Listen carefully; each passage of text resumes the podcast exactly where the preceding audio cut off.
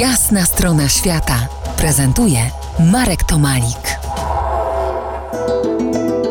Gościem jasnej strony świata Ania Jaklewicz, podróżniczka, archeolog i antropolog. Aniu, twoje pierwsze wyjazdy na inny kontynent to już archeologia, czyli zabawa w wykopaliska i chęć odkrywania dawnych cywilizacji. cywilizacji. To był Sudan, tak? Tak, Sudan. Pierwszy wyjazd y, to 2001 rok, dla mnie trzeci rok studiów archeologicznych. Archeologia od niejakiego czasu rozpala nam umysły, ale nie tylko nam. Yy, myślę, że także ludziom młodym, w szczególności, którzy by chcieli wskoczyć na taką misję, choćby na wolontariat.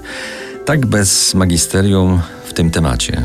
Podpowiedz, y, jak po taką przygodę archeo sięgnąć? Żeby wyjechać gdzieś dalej i wziąć udział w zagranicznej misji, to nie jest takie proste. Ja myślę, że wszyscy zainteresowani powinni szukać możliwości wolontariatu e, w Polsce i od tego zacząć, zobaczyć jak ta praca wygląda naprawdę, e, bo ona znacznie różni się od tego, co robił Indiana Jones. O tym się przekonałam już w trakcie studiów. E, Indiana Jones był raczej poszukiwaczem przygód, łowcą przygód, natomiast metodologia pracy archeologa jest zupełnie inna. I rzeczywiście pracujące w Polsce misje szukają czasami wolontariuszy. Trzeba obserwować, myślę, że w tej chwili różne profile facebookowe i podczepić się na chwilę pod y, jedną z nich, żeby przekonać się, czy to jest to, czego poszukujemy. Ja przyznam, że w moim przypadku to było to, ale od zawsze wiedziałam, że to będzie archeologia y, Afryki Północnej, że to są wielkie cywilizacje tamtego regionu, które mnie interesują. Nie bawiłem się w archeologa, ale wyobrażam sobie, że do tego trzeba mieć sporo cierpliwości. Opowiedz, jak wygląda dzień archeologa w terenie, tak króciutko. To prawda, cierpliwość jest wymagana e, i baczna obserwacja. E, no, kiedy ruszamy na wykop, nigdy nie, wiedzie, nie wiemy, czego się spodziewać i co odnajdziemy danego dnia.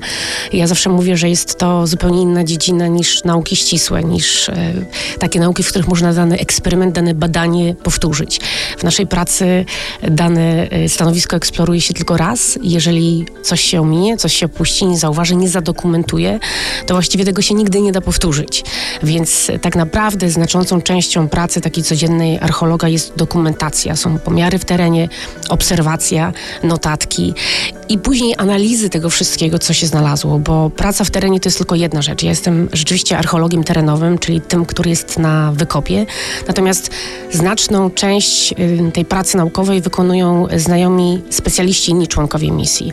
Odnalezione zabytki y, po dniu pracy w terenie przekazuje specjalistom od y, kości ludzkich, kości zwierząt, czyli antropologowi, archeozoologowi, ceramologowi i tym wszystkim, którzy starają się z tych znalezisk y, wydobyć cenne informacje, opracować ten materiał i później opublikować. Aniu, jakiś czas temu wróciłaś z misji archeologicznej w Sudanie.